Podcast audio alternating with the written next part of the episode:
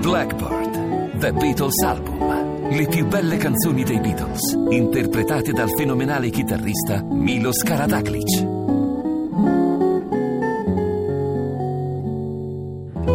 Yesterday, Come Together, Michelle e molte altre in nuovi arrangiamenti per un CD straordinario.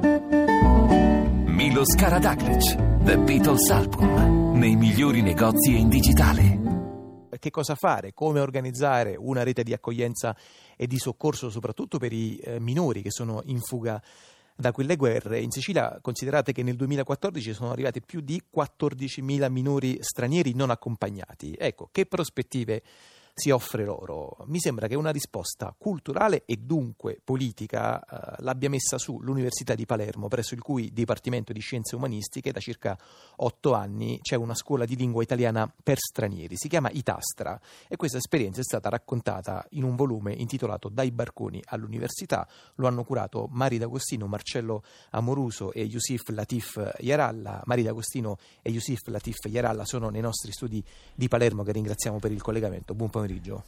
Buon pomeriggio. Buon pomeriggio. Benvenuti, benvenuti a Zazà. Marina Agostino, come si svolgono questi corsi di apprendimento di lingua italiana? Allora, ehm, intanto due parole su questa esperienza. Eh, questa esperienza ehm, nasce da una decina d'anni quando abbiamo costruito insieme a un gruppo di docenti che si occupano di linguistica, di dialettologia, di dialetti in, all'inizio, quei dialetti che abbiamo sentito in trasmissione più volte.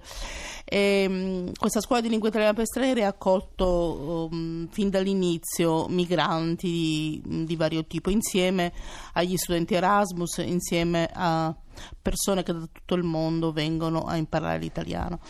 Eh, a partire dal 2012 eh, nasce un, un, quella che di solito si dice una nuova emergenza. Eh, nei barconi, nelle barche che arrivano anche al porto di Palermo, ci sono moltissimi ragazzi, eh, ragazzi che appunto nel, in termini tecnici si chiamano minori non accompagnati, cioè ragazzi che viaggiano da soli, senza adulti di riferimento, hanno 15, 16, 17 anni, vengono qua e cercano tante cose diverse. Eh, era un'estate, l'estate del 2012, eh, in città eravamo aperti solo noi. Eh, il volontariato ad agosto, anche ad, diciamo nella calura estiva, eh, il supporto del volontariato è minore.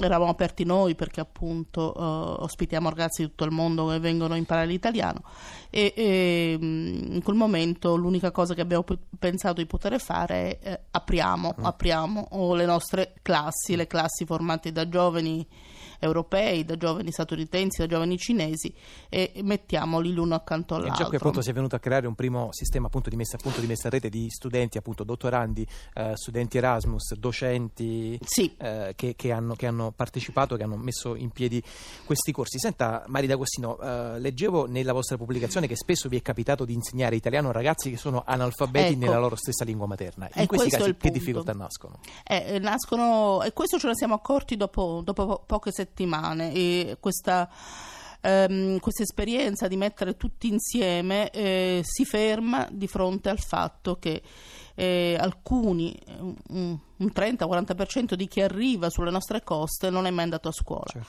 E quindi eh, ovviamente eh, apprendere eh, una seconda lingua non avendo un sistema di scrittura è molto diverso eh, da, dall'apprenderla invece avendo oh, nella mente, nel cervello già un, un sistema, un sistema elaborato, un codice scritto.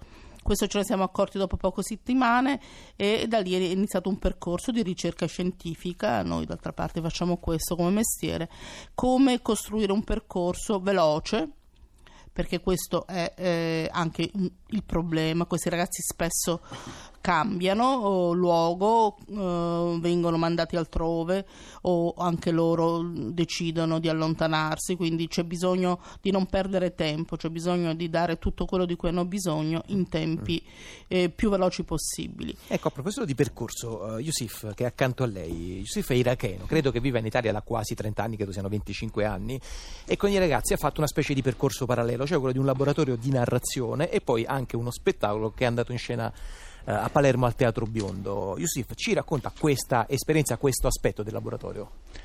Ma eh,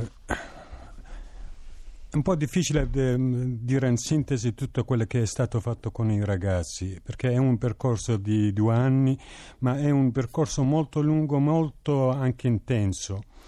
È un, un, un, un laboratorio in qualche modo che voleva essere eh, a, fiancheggiare, fianca, eh, a fianco del, del percorso didattico, quello anche il percorso umano che, è, che viene qui sulla nostra costa, che viene qui accolta dalla nostra comunità, che viene qui accolta nella città ed è questa persona è capace di raccontarsi raccontare il suo nome, raccontare i suoi tratti, raccontare i suoi cari, raccontare il suo viaggio, raccontare tutto il suo sogno, raccontare tutte le sue aspettative, fa un percorso non solo veloce, ma so, eh, fa eh, percorre la metà del percorso di inclusione. Mm. Una persona che è capace di dire come eh, chi è, fa eh, in qualche modo un'operazione di innesto, innesto meraviglioso in un albero che le attende, un albero che in qualche modo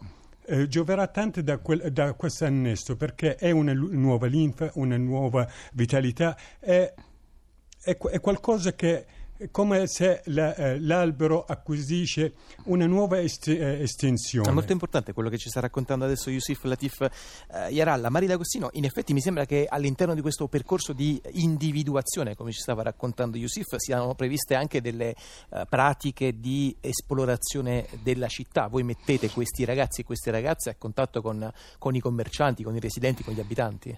Sì, ehm, in questo percorso che ehm, diciamo che ormai è quasi messo a sistema.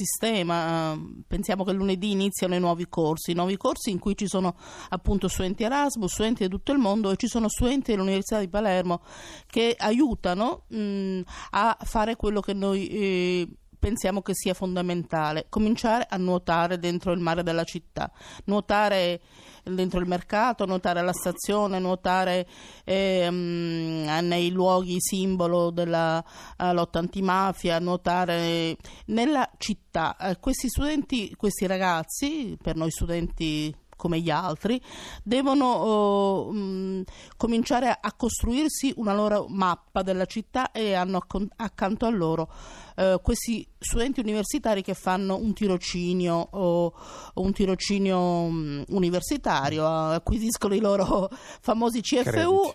i loro crediti eh, aiutando, eh, sedendosi insieme, eh, camminando insieme du- nella città con questi nuovi venuti no, e imparano molto e imparano molte cose. Ecco, io credo che nel, nel dare ad avere eh, i nostri studenti universitari stiano imparando moltissimo, ehm, abbiano, eh, stiano assorbendo un, una eh, capacità ecco, di guardare l'altro che eh, questa esperienza può dare loro, eh, un'esperienza credo importante per, per, tutti quanti. Tra l'altro questo è uno degli aspetti poi spesso sottolineati da chi, da chi fa volontariato, cioè non tanto quello di, di dare quanto quello di, di, ricevere e mi colpiva molto ringraziandola eh, Maria D'Agostino, ringraziando anche Yusuf Latif Yaralla dai nostri studi di Palermo, mi colpiva molto l'immagine della navigazione nel mare cittadino, in questo caso per fortuna una navigazione appunto soltanto metaforica, non come quelle che vanno spesso concluse concludendosi eh, tragicamente nei percorsi che i migranti fanno per raggiungere